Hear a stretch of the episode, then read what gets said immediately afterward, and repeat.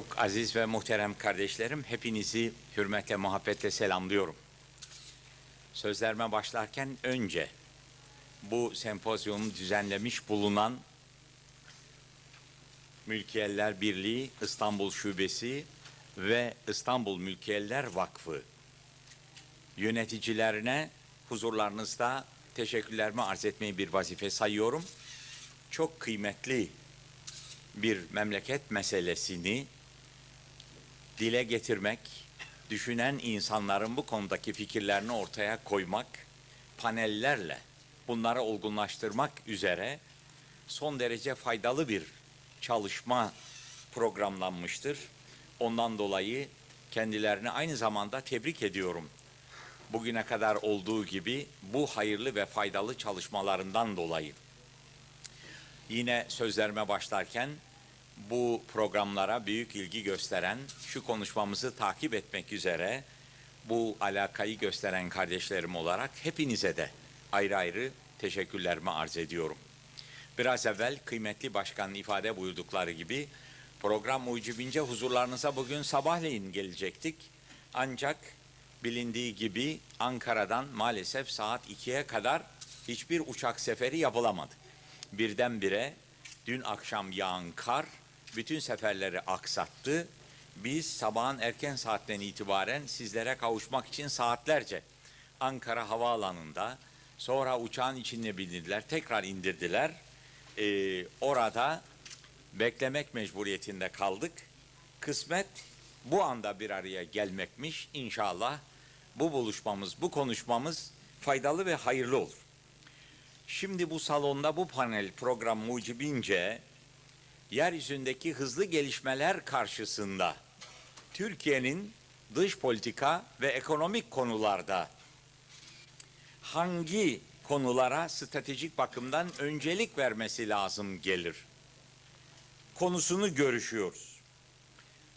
Bu konuşmada Türkiye'nin önceliklerini seçerken hakikaten programda da işaret edildiği gibi önce dünyada ceryan eden olayların mahiyetlerini çok iyi değerlendirmek mecburiyetindeyiz. Bu ceryan eden olaylar nedir? Nereden gelip nereye gitmek üzere ceryan etmektedir? Bunu tespit etmek için asrın başından itibaren kısa bir bakış yapmakta fayda var. Hatta biraz daha geriden nereden geliyoruz ki nereye gidilmesi muhtemeldir?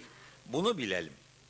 Bilindiği gibi asırlar boyu bizim ecdadımız Osmanlı Devleti yeryüzünün en büyük devleti olarak ve hakkı üstün tutan bir zihniyetin temsilcileri olarak bütün insanlığa ışık saçmışlar, en hayırlı hizmetleri yapmışlardır. Ecdadımız mesela Sultan Fatih bu İstanbul'u fethettiği zaman bildiğimiz gibi Patrikhane'nin yenmiş olan hakkını, ona ait olan arazileri, gasp edilmiş arazileri alıp Patrikhane'ye vermiştir. Hakkı üstün tuttuğu için. Yugoslavya'daki bizim ecdadımız sefere çıktığı zaman bile arazide yemiş olduğu bir üzümün bedelini dalına asmıştır, koymuştur. Hakka bu kadar riayet etmiştir. Yine Yugoslavya'daki birçok şehirler vaktiyle hakkı üstün tutan bir nizama kavuşturulurken askerlerimiz oraya girdiği zaman değil ayrılırken Müslümanlığı kabul etmişlerdir. Çünkü bir yıllık kendilerinden alınan verginin bir askeri sebepten dolayı şehir 6 ay sonra boşaltılmak mecburiyetine kaldığı zaman kapıları çalıp mütebaki 6 aylık kısmını kendilerine geri iade ettiklerinde bu manzara karşısında halk hayran kalmış biz de Müslüman olacağız demişlerdir. Ve nihayet bu Avrupalılar müstemlekeciliğe asırlarca önce başladılar. Hollandalılar ta Endonezya'yı kendilerine müstemleke yapmak için bir büyük donanmayı oraya göndermeye kalkıştıklarında Kanuni Sultan Süleyman buna karşı bir başka donanma çıkartıp mani olmuş ve kendilerinize oturun oturduğunuz yerde ta dünyanın öbür ucundaki bir ülkeyi ne hakla kendinize müstemleke yapacaksınız demiş. 3-4 asır Hollandalılar bir daha böyle bir işe teşebbüs edememişlerdir. İşte böylece ecdadımız yeryüzünde hakkı hakim kılıyordu. İnsanlar saadet ve huzur buluyorlardı. Ancak ne zaman ki biz Viyanaları kuşattık, tam o tarihlerde batıda da Amerika'nın keşfinden sonra oradan getirilmiş olan altınlar, kendilerine temin ettikleri donanmalar ve Rönesans'tan başlayan bir takım fikir hareketlerinin neticesi olarak müstemlekeciliğe başladılar ve bütün dünyaya tahakküm etmek üzere harekete geçtiler. Maddi bakımdan üstünlüğü elde ettiler. Ancak ne var ki Batı kuvveti üstün tutan bir medeniyete, bir zihniyete sahiptir. Çünkü Batı medeniyetinin kökü eski Roma ve Yunan'dır. Onların da kökü eski Mısır'dır. Yani firavunlara dayanmaktadır. Bu zihniyet silsilesi kuvveti üstün tutuyor. Bunlara göre kuvvet hak sebebidir. Bunlara göre çoğunluk hak sebebidir. Bunlara göre menfaat hak sebebidir. Bunlara göre imtiyaz hak sebebidir. İşte üç asırdan beri yeryüzünde duyulan rahatsızlıkların temelinde bu yanlış medeniyet düşüncesi yatmaktadır. İnsanlık bu yüzden ızdırap çekiyor. Mesela şu anda dahi Amerika Irak'ı tamamen tahrip ettikten sonra ambargoyu kaldırmıyor, intikam hissiyle. Halbuki kuvvet boşaltılmıştır ve şu geçtiğimiz 6 ay esnasında 68 bin çocuk ilaçsızlıktan ölmüştür. Buna karşı duyarsızdır. Bu yetmiyormuş gibi şimdi Limya'yı imha için planlar hazırlıyor. Kuvveti üstün tuttukları için insanlık bu zihniyetten dolayı huzur görmüyor. Sözü şuraya bağlamak istiyorum. Bu asra girerken işte hakkı üstün tutan yeryüzünün en büyük devleti, en büyük gücü olan Osmanlı Devleti'ni yıkmayı dünya Siyonizmi hedef almıştır. 1897'de Bazel'de akdedilen Siyonist konferansta Osmanlı Devleti'nin yıkılması, İsrail'in kurulması, Büyük İsrail'in kurulması ve bütün dünyanın Siyonizmin hegemonyası altına alınması bir plana bağlanmıştır. Bu asrın başında ilk 25 senede bu planın tatbik edildiğini görüyoruz. 25 yıl Osmanlı Devleti'nin yıkılması için bütün emperyalizm uğraştı. Bilindiği gibi 1908'den itibaren ille Sultan Hamid'i tahtından indirmek üzere, ille Osmanlı Devleti'ni yıkmak üzere sayısız sonu gelmez faaliyetler gösterildi. Trablus Harbi, Balkan Harbi, Cihan Harbi ve biz İstiklal Harbimizi yapmaya mecbur kaldık. 25 yıl Osmanlı Devleti'nin yıkılması için harcandı. Bunun arkasından bütün Osmanlı yani Müslüman ülkeler işgal altına alındılar Türkiye hariç. Bu ülkelerin hepsi ikinci Cihan Harbi'nin sonuna kadar bu emperyalistlerin işgali altında adeta bir düdüklü tencerede kaynatıldılar. İçlerinde hakkı üstün tutma zihniyetinden bir zerre kalmasın diye. Ondan sonra bir pelte gibi ortaya kondular. Ortaya kondukları zaman bütün ekonomik varlıkları kontrol altına alınmıştı. Ahlakları bozulmuştu. Sosyal yapıları tahrip edilmişti. Geldiler bu hakkı üstün tutan ülkelere tahribat yaptılar. Böylece 25 yıl Müslüman ülkeler işgal altında kaldılar. Böyle bir dönem yaşandı. İkinci Cihan Harbi'nin arkasından Müslüman ülkeler bir bir istiklallerine kavuşmaya başladılar. Üçüncü bir 25 yılda Müslüman ülkelerin 46 tanesi bağımsızlığına kavuştu. Diğer birçok Müslüman ülkeler yabancı idarelerin altında hala onların kontrolünde yaşamak mecburiyetinde kaldılar. Bu üçüncü 25 yıllık Müslüman ülkelerin bir bir istiklallerine kavuşma devresinin arkasından şimdi bu asrın sonuna gelirken bilhassa 1969'dan itibaren yavaş yavaş Müslüman ülkelerde emperyalizme karşı bir uyanma başladı. Mesela Libya'da eskiden emperyalizmin kuklası durumunda olan bir Sunisi yönetimi devrildi. Yerine emperyalizme karşı olan bir yönetim geldi.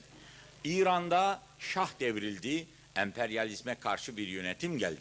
Mısır'da Nasır emperyalizme karşı bir hareket yaptı.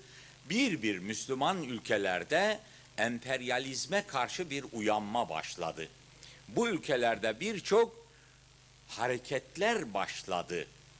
Bu hareketler şimdi bütün Müslüman ülkeleri sarmıştır ve Müslüman ülkelerin bir ucundan bir ucuna bu hareketler gün geçtikçe güçlenmektedir.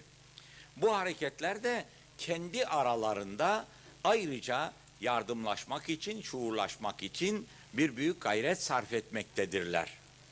Şimdi Müslüman ülkelerin durumuna böyle bir bakış yaparken bunların dışındaki ülkelerde neler oldu bugüne gelinceye kadar birkaç kelimeyle de bunu özetlemek istiyorum. Bilindiği gibi bugün yaşadığımız zelzele Rusya'nın Afganistan'a hücumuyla başlamıştır. Rusya Afganistan'a niçin hücum etti? Çünkü Rusya'daki Müslümanlar nüfusu hızla artmaktaydı. Rusya'nın yöneticileri bu hızlı nüfus artışı karşısında mutlaka tedbir almak ihtiyacını duydular. En yakın komşuları Afganistan'da eğer İslami şuurda bir devlet kurulursa kendi içindeki Müslümanlara da bunun sirayet edeceğinden çekindikleri için Afganistan'da bir komünist devlet kurulsun, İslami bir yönetim gelmesin buna önem verdi. Bunun için Afganistan'ı işgal ettiler. Ne var ki Afgan milletini Macarlar gibi zannediyorlardı. Çekoslovakya birkaç bin tank gönderir burayı işgal ederiz zannediyorlardı. Halbuki böyle olmadı. Afgan milleti öyle bir millet ki Ruslardan aldığı harp ganimetiyle Rusları yenmesini başardı. Afganistan'daki bu muharebenin büyük masrafları zaten komünizm çökmek noktasına gelmiş olan komünizmin kendisini taşıyamaz hale gelmesine sebep oldu ve ekonomik bakımdan yıpranmış olan Rusya Afganistan seferlerinin getirdiği ilave masraflar karşısında çökmek mecburiyetinde kaldı. Rusya çöktü, komünizm iflas etti. Rusya'daki bütün ülkeler bir bir bağımsızlıklarını ilan etmeye başladılar. Bunun sonucu olarak Amerika yeryüzünün tek bir kutbu, tek bir güç olduğu kanaatine vardı. Bu kanaatiyle Amerika şimdi herkesi kendisine tabi bir uydu yapmak istiyor. Kendi sözlerini dinlemediğini görünce Irak'ı bir bahane bulup hatta o bahaneyi bizzat kendisi hazırlayıp yüz bin çıkış yapıp yüz bin ton bombayla yerle bir etti. Şimdi demin de işaret ettiğim gibi Libya'yı aynı şekilde tahrip etmek istiyor. Herkes benim emrimde olacak, tek güç olacağım diyor. Rusya iç işleriyle meşgul olduğu için yeryüzünde adeta tek bir kutup teşkil, teşekkül etmiş durumda gözükmektedir. Buna karşı Amerika'nın bütün dünyaya karşı bu tahakküm davranışından kendisini kurtarmaya çalışan bir grup Batı Avrupa ülkeleridir. Bugün at dediğimiz topluluk Amerika'nın tasallutundan kendini kurtarmak için çırpınıyor aslında. Parasını bu dolardan kurtarmak için, savunmasını ondan kurtarmak için, kendi politikasını kendisi yürütmek için geliniz bir araya gelelim.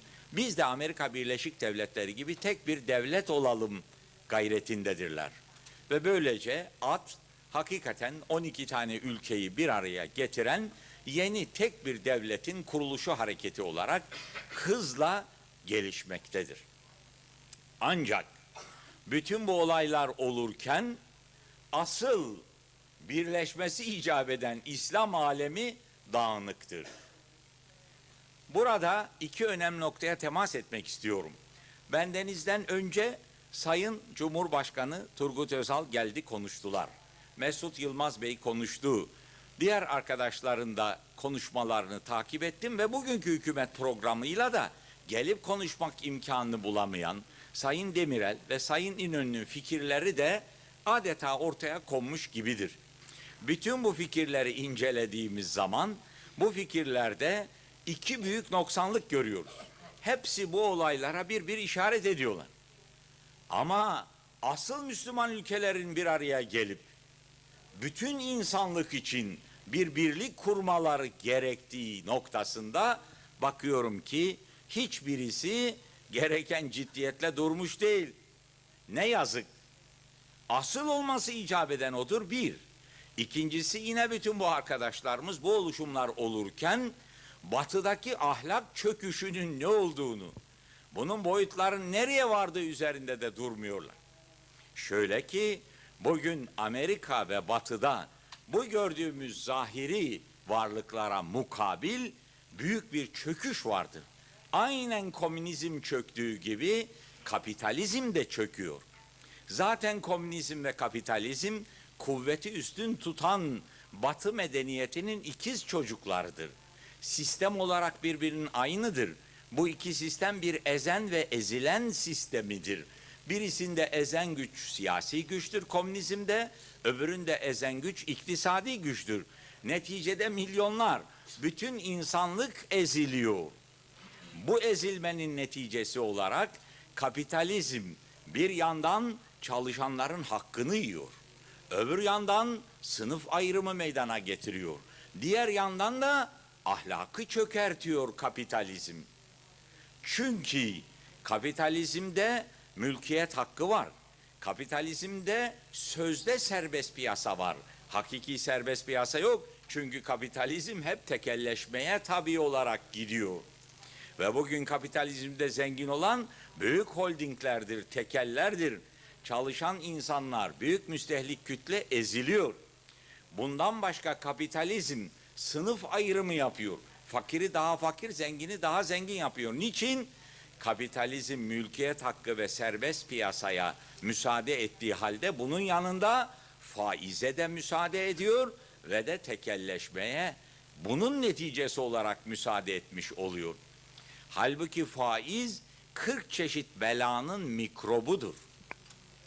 Kapitalizmi çökertiyor. Çünkü fakir insan daha fakir oluyor. Zengin insan daha zengin. Çalışmadan faiz demek çalışmadan başkalarının hakkını iktisap etmek demektir. Bu sebepten dolayı bu mekanizmayla zenginler daha zengin, fakirler daha fakir. Fakir insan fakirlikten dolayı ahlaksızlığa itiliyor.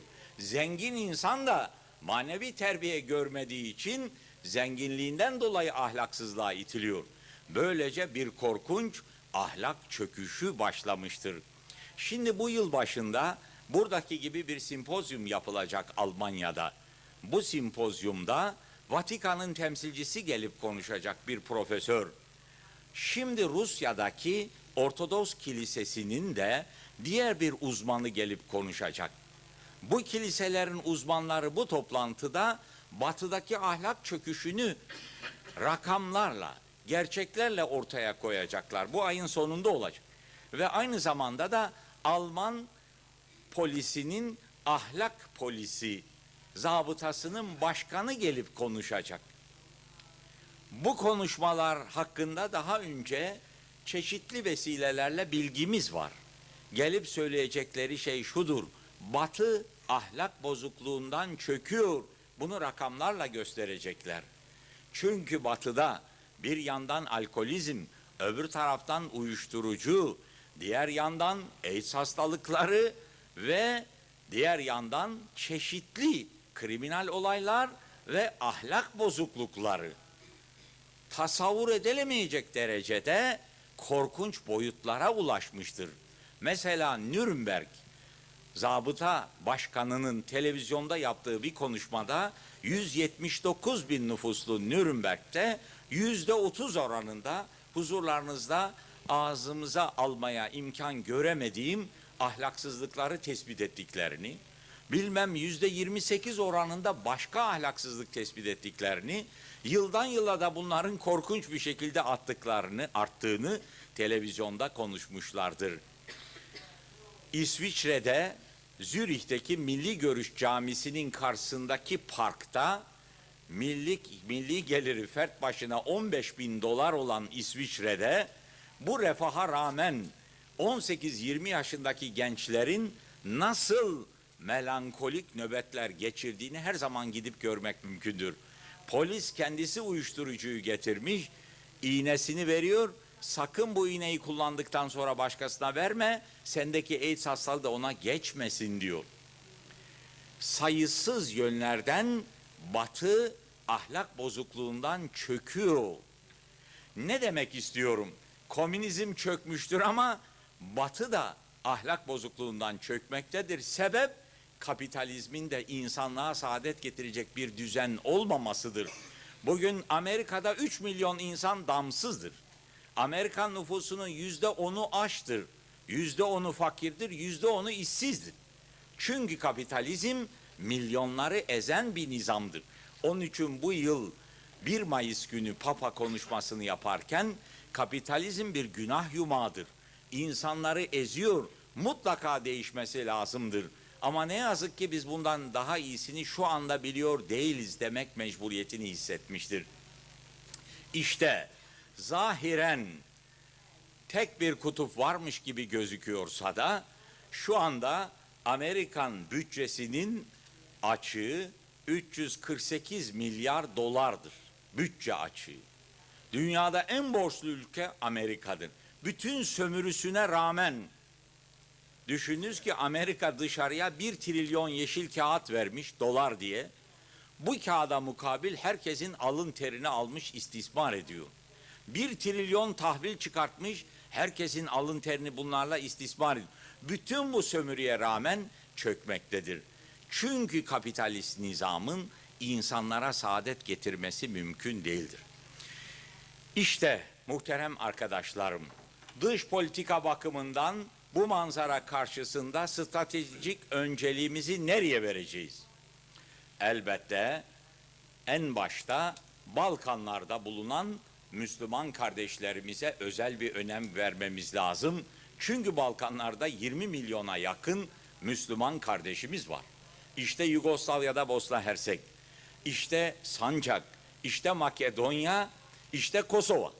Öbür taraftan Arnavutluk aynı şekilde bir Müslüman ülkedir. İşte Yunanistan'daki Müslümanlar, işte Bulgaristan, işte Romanya'daki Müslümanlar.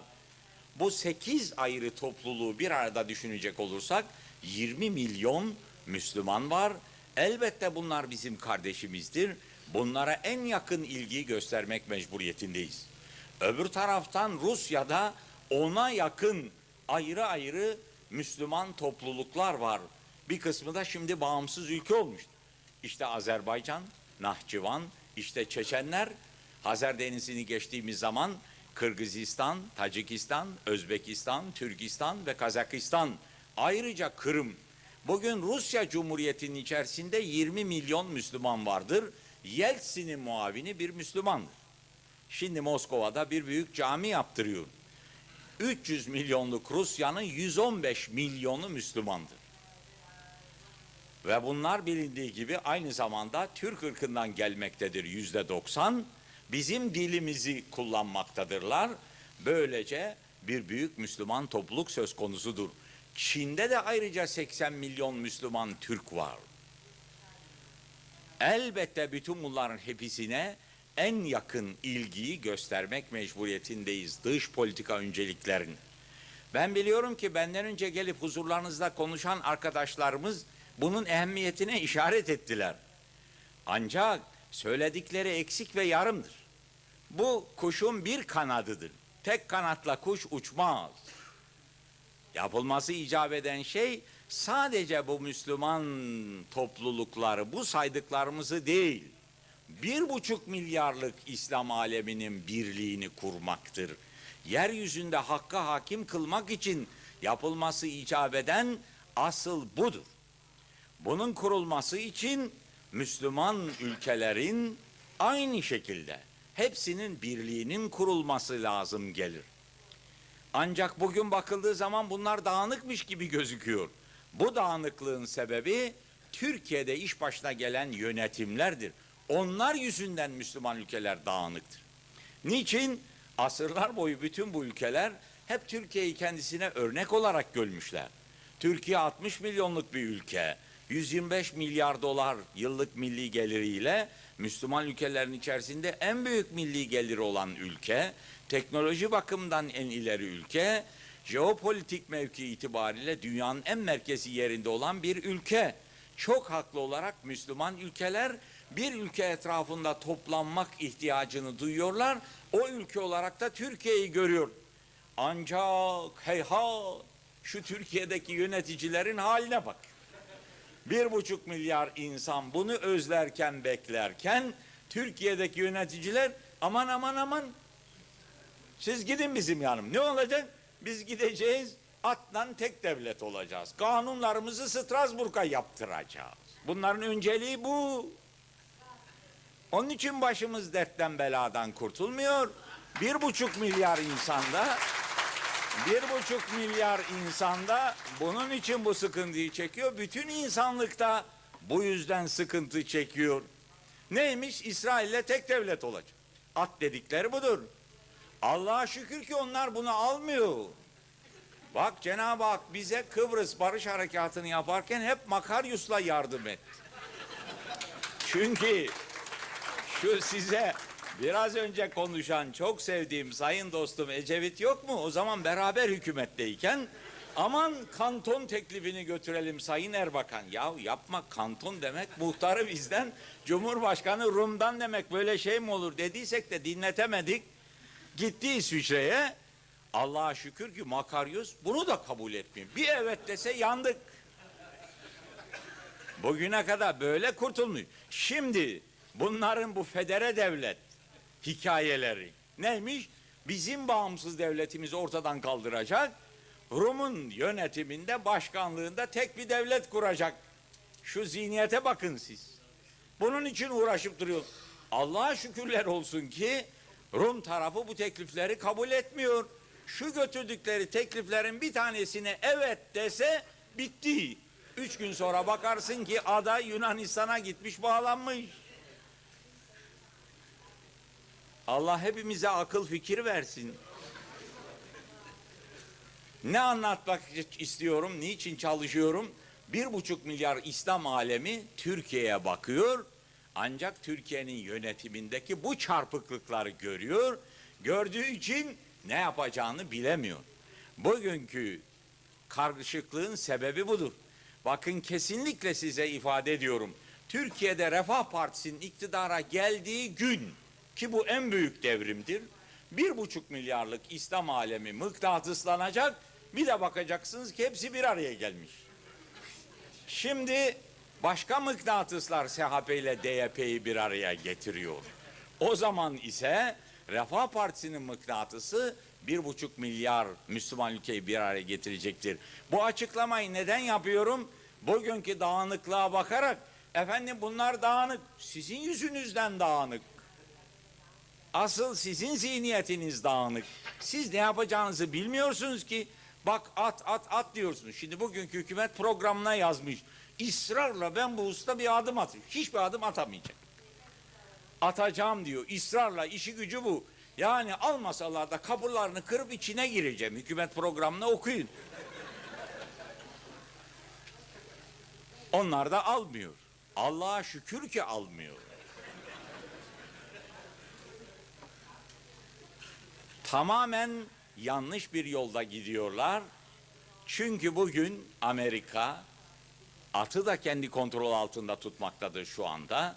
Hatta borç para vereceğim de Rusya'yı da etkilemektedir ve bütün gücüyle büyük İsrail'i kurmaya çalışmaktadır.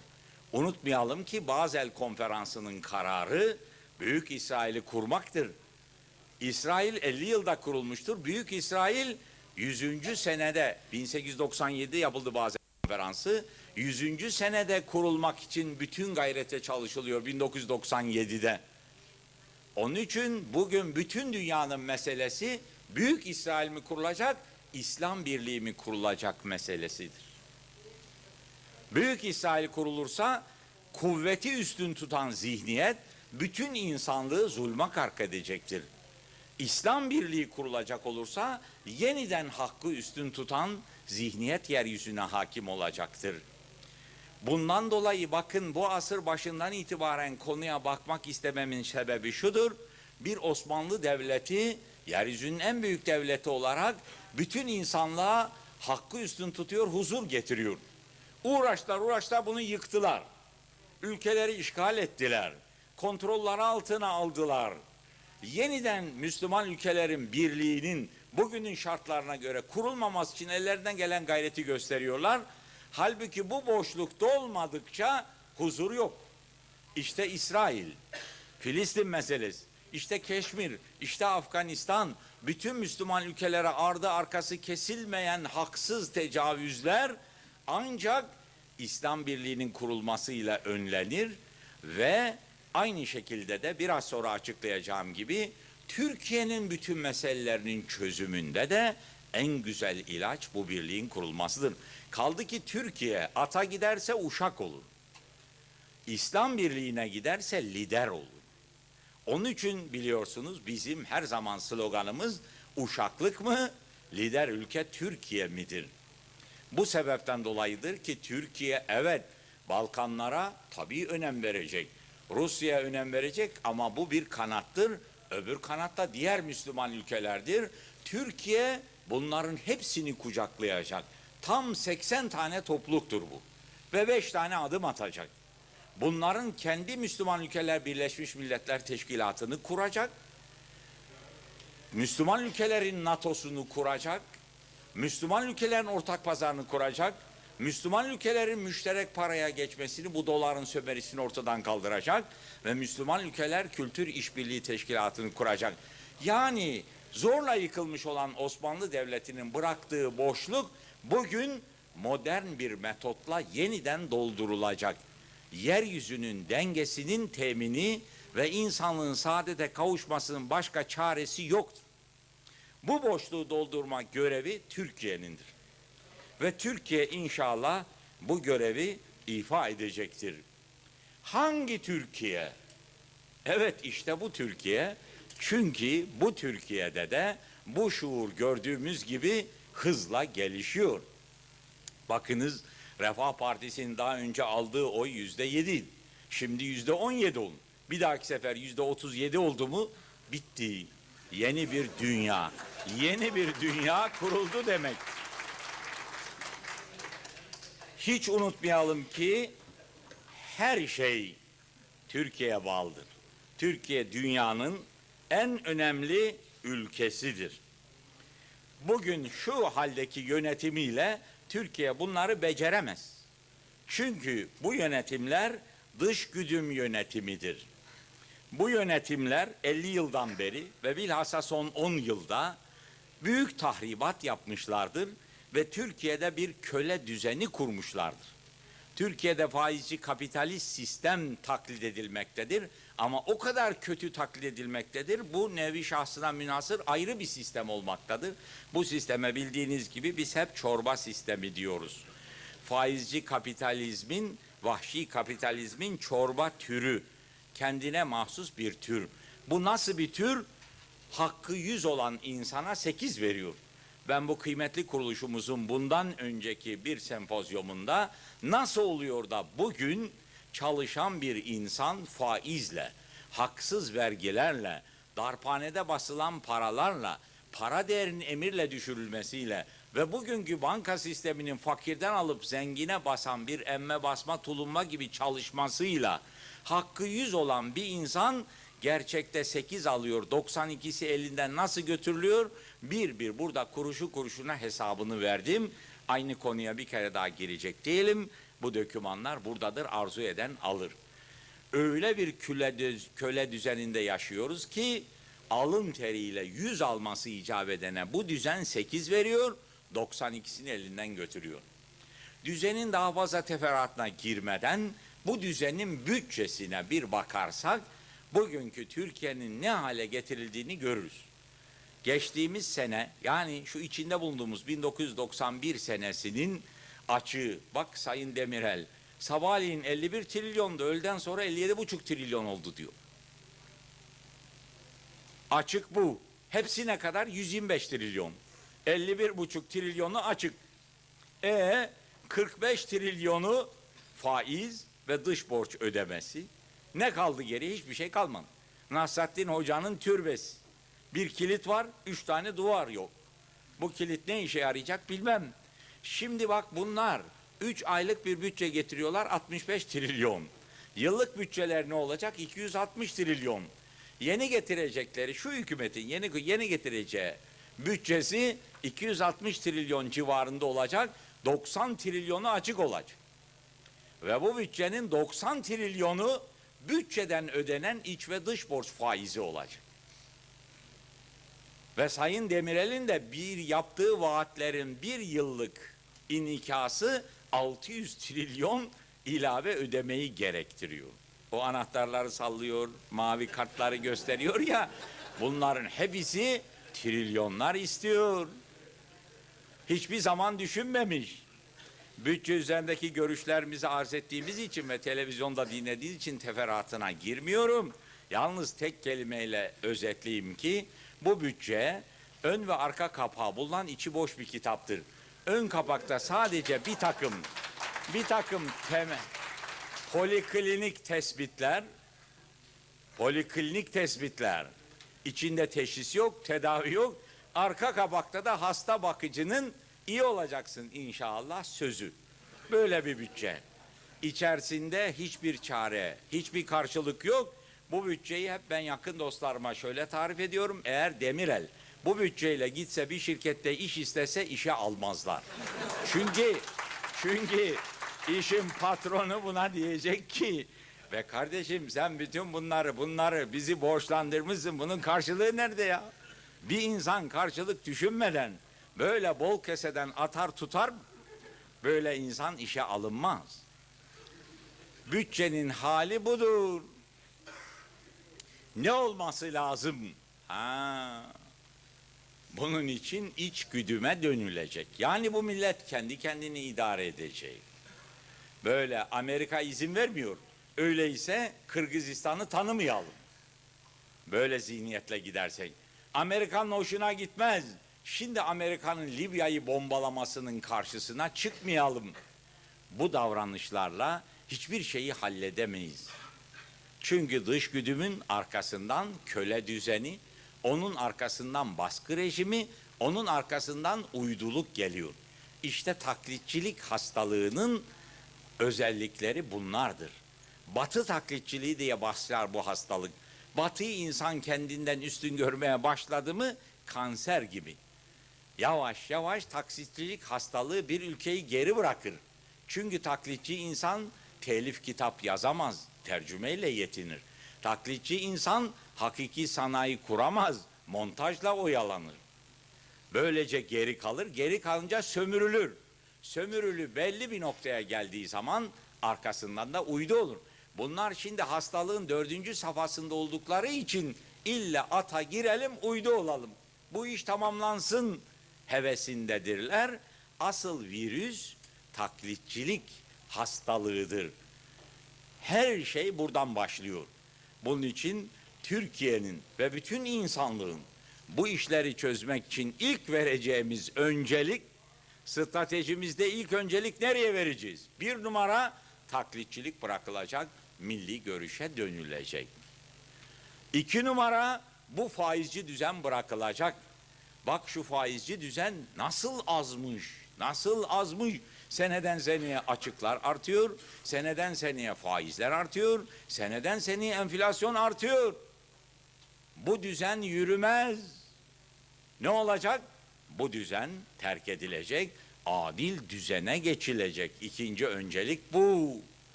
Adil düzen ne yapacak? Bir defa maliyetlerin içerisine hiç faiz ve vergi koymadığı için en ucuz mal bizde olacak. Aynı işletme sermayesiyle kat kat fazla üretim olacak. Bütün bu faizler, bu vergiler üretimi frenliyor. İnsanları işsiz bırakıyor, kahvehanelere dolduruyor. Kim? Faizler. Faiz 40 çeşit belanın mikrobudur. Öbür taraftan ben şimdi bir iş yapacağım. Bu ülkede yaşıyorum. Beni kahvehanede çürütüyor. İş yapmam mümkün değil. Karşımızda orman var, maden var, her türlü zenginlik var. Ve de kabiliyetli bir adamım farz edelim. iş yapamıyorum. Neden? Sermaye lazım. Nereden bulacağım sermayeyi? Bankadan alacaksın. Önce teminat isteyecek. Teminatım yok. Sonra DYP'den kağıt isteyecek. Bizde çünkü krediler mutlaka torpille veriliyor. Bütün bunlar olsa dahi arkasından yüzde 120 faizle bana para verecek. O zaman ben işime çalışamayacağım, bankaya çalışan köle olacağım. Düzen bu. Bu düzende ne yatırım olur ne kalkınma olur. Onun için en büyük öncelik adil düzene geçilmesidir. Peki adil düzene geçtik. İş bitiyor mu? Hayır. İnançlı kadrolar ve bir büyük seferberlik lazım. Bak huzurlarınıza tarihi bir kitap getirdim. Bu kitabı biz 1980 senesinde hazırladık. Ve de mecliste konuşurken ben Deniz Demirel'e hediye etmiştim o zaman. Meclis konuşması esnasında. Neden? Çünkü 12 Kasım 1980'de Demirel aynı şekilde bir hükümet kurdu 1979'da. Bu hükümet 24 Ocak kararlarını yaptı. Şubat ayında bütçesi üzerinde konuşurken kendisine o vakit bu kitabı hediye ettim. Niçin hediye ettim? Çünkü ülke bir felakete gidiyordu da onun için. Bakınız Demirel'in yönetimini 3 safhada incelemek lazım. 65-71. Bu dönem bütün dünya konjonktürünün çok müsait olduğu bir dönemdir. Demirel ülkeyi almış, bu dönemin arkasından 70 sente muhtaç hale getirmiş, ülkeyi ihtilalin kapısına dayanmıştır. Bütün dünya konjonktürü müsait olduğu an. 74-78 dönemi bizim dönemimizdir. Orada biz vardık. Ondan dolayıdır ki biz o dönemde arabanın uçuruma, yuvarlanmasını önlemek için elimizden geleni yaptık. Bak 74-78 arasında açın bütün ülkenin grafiklerine bakın. Kalkınma hızı yüzde yedi, enflasyon yüzde on beşi aşmamış, faiz oranı yüzde on bir. Bütün çalışanlar 30 sene içerisinde en büyük reel geliri o dönemde almışlar. Ve biz buna milli çözüm diye hazırladık bunu. Çünkü Eylül 1977'de parayı nereden bulacağız, dövizi nereden bulacağız suali önümüzdeydi. Bütün bunların kaynağı budur diye biz bunu kitap haline getirdik. Ne var bunun içerisinde? Hayvancılık projeleri, tarım projeleri, sanayi projeleri, maden projeleri. Sadece bunlardan örnekler. Eğer şu işleri yaparsak şu kadar zengin oluruz bunu gösteriyor. Bu insanları kahvehanelerde oturtmayın. Bu ülke dünyanın en zengin ülkesidir. Bizim ormanlarımız Almanya'nın dört misli. Bizde madencilik daha başlamamış. Her zaman söylemişimdir.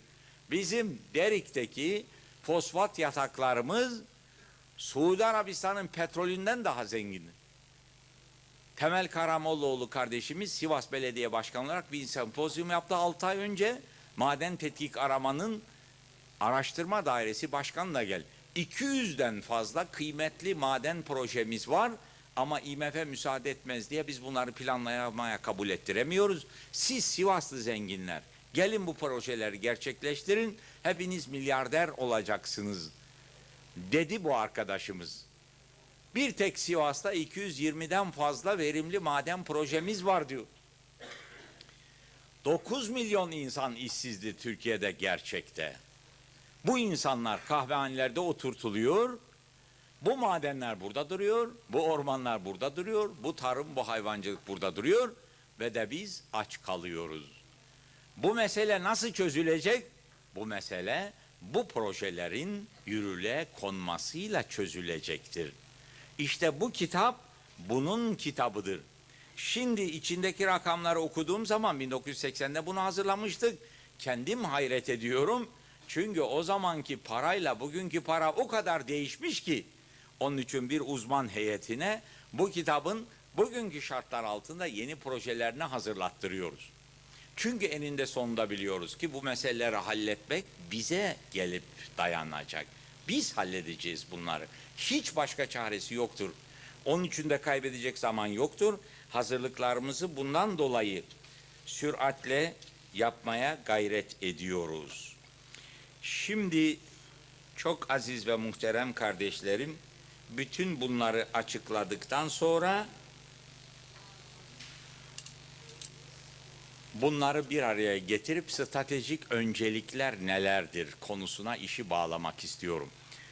Bakınız bizim dış politikada demin de söylediğim gibi Müslüman ülkeler birliğini kurmamız lazım.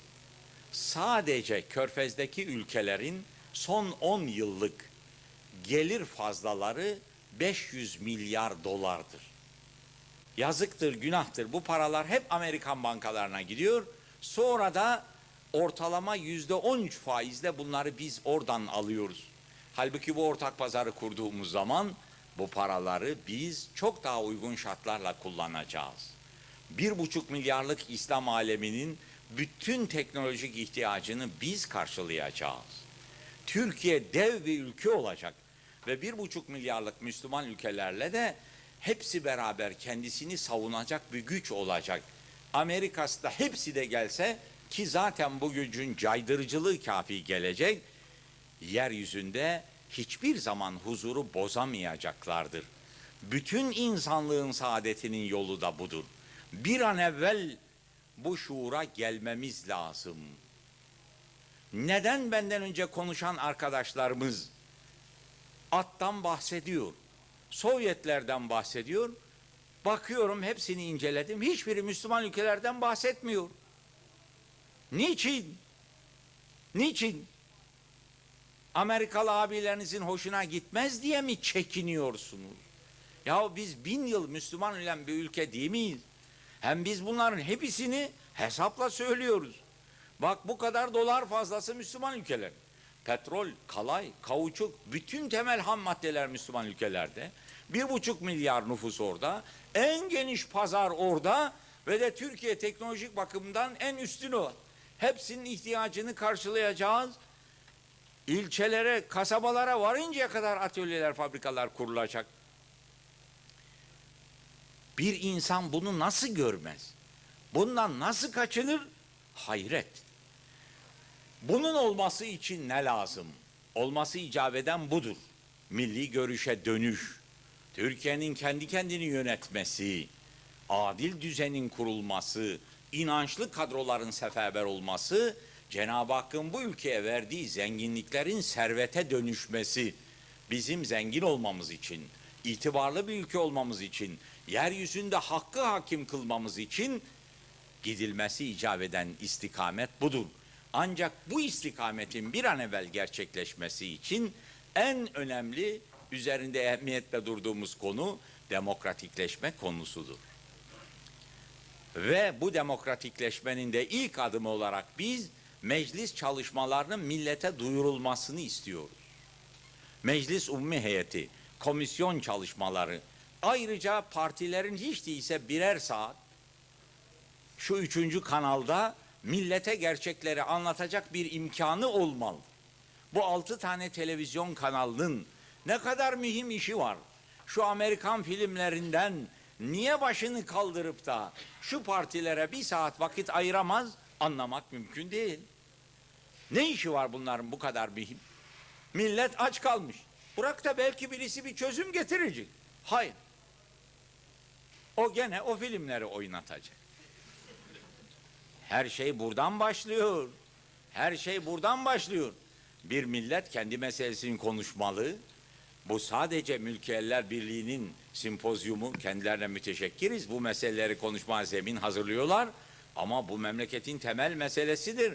Herkes bunu duymalı. Herkes bu meselede fikri varsa getirmeli.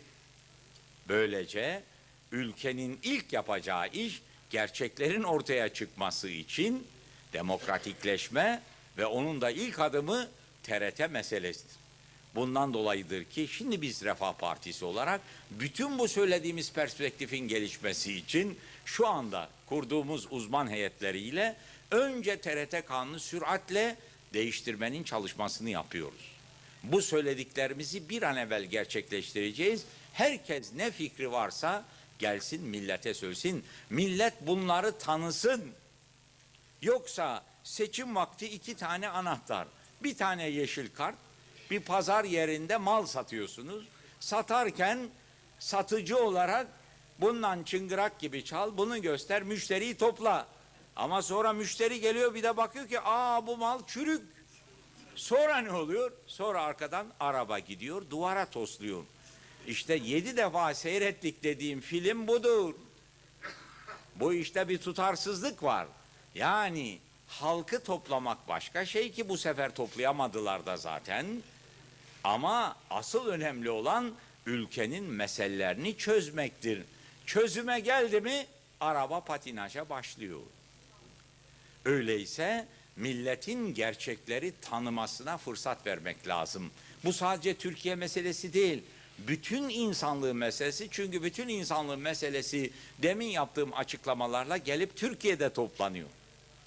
Türkiye kendi menfaatine en uygun yolu bir an evvel bulmalı. Bunun da çaresi bütün bunların millete duyurulmasıdır. Böylece muhterem arkadaşlarım sizlere Türkiye ne yapması lazım konusunda inandıklarımı kısaca duyurmaya çalıştım.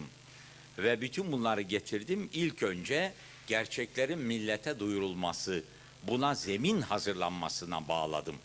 İnşallah bu gerçekleşecektir. Biz bugünkü 19. dönem Millet Meclisi'ni adil düzene geçiş meclisi olarak adlandırıyoruz. Adım adım bu hareketin önüne durmak mümkün değildir. Mutlaka demokratikleşilecektir. Yani millet söz sahibi olacak, millet gerçekleri bilecek. Parlamento kendi iradesiyle birçok memleket meselelerini yönlendirecektir. Ve bunun arkasından da söylediğimiz değişiklik olacak. Eninde sonunda milli görüş gelecek ve eninde sonunda mutlaka adil düzen kurulacak. Eninde sonunda Müslüman ülkeler bir araya gelecekler ve eninde sonunda yeniden hakkı üstün tutan bir nizam insanlığa yol gösterecek, yardım edecek. Bunun ise manası Osmanlı Devleti'nin yıkılması suretiyle meydana gelen boşluğun şimdi modern, verimli bir şekilde yeniden doldurulması demektir. Cenab-ı Hakk'ın bunu en kısa zamanda milletimize nasip etmesini dileyerek Mülkiyeler Birliği'nin kıymetli yöneticilerine bir kere daha teşekkür edip sizleri hürmetle, muhabbetle selamlayarak konuşmama son veriyorum.